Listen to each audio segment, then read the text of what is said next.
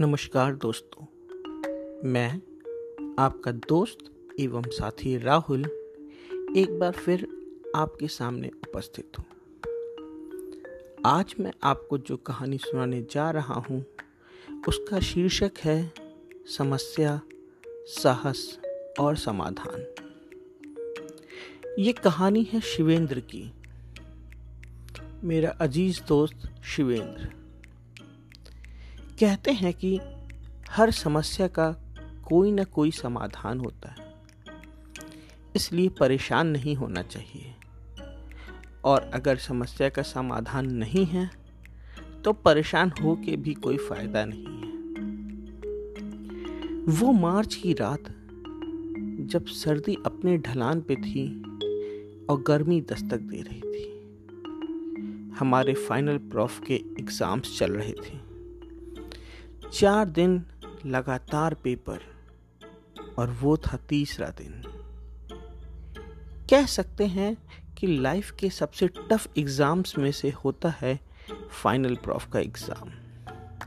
जब कुत्ते का जीवन आपको अपने जीवन से ज़्यादा अच्छा लगने लगता है, और फिर हम और हमारे सारे मित्र जिन्होंने साल भर किताब के दर्शन ना किए हों उनके लिए तो कुछ ज़्यादा ही टफ था।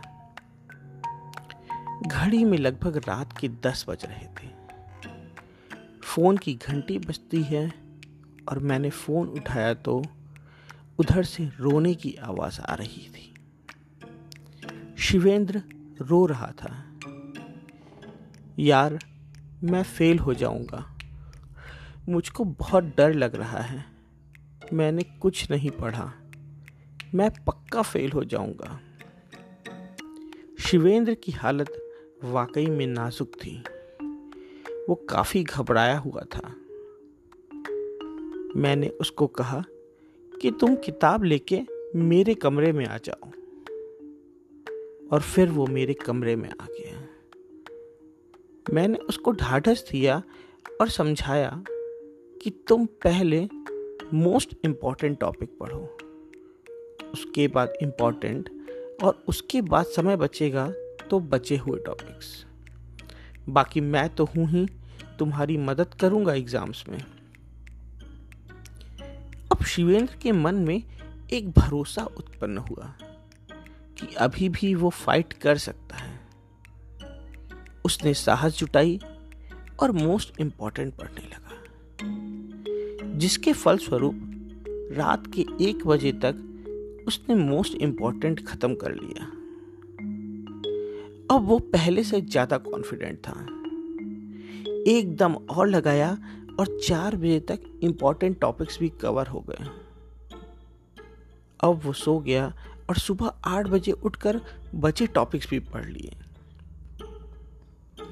वहीं दूसरी ओर कुछ ऐसे छात्र भी थे जिन्होंने सब पढ़ रखा था, पर बार बार दूसरों से कहते कि यार फेल हो जाऊँगा। अब बाकी लोग सोचते कि यार जब इसने इतना पढ़ रखा है और ये ऐसे बोल रहा है तो मैं तो पक्का फेल हो जाऊँगा।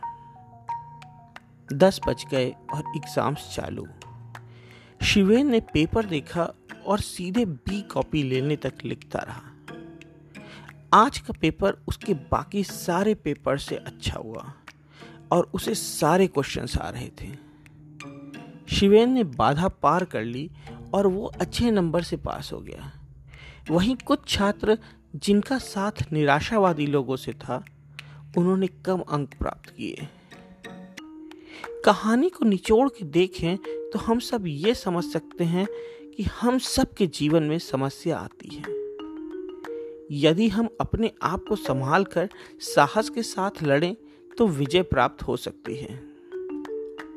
जब समस्या बड़ी हो तो उसका अंत ना सोचें, बल्कि छोटे छोटे कदम रखें। अंत अपने आप हो जाएगा। आशावादी लोगों के साथ रहें और निराशावादी लोगों से दूर।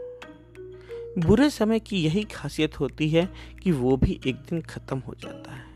धन्यवाद।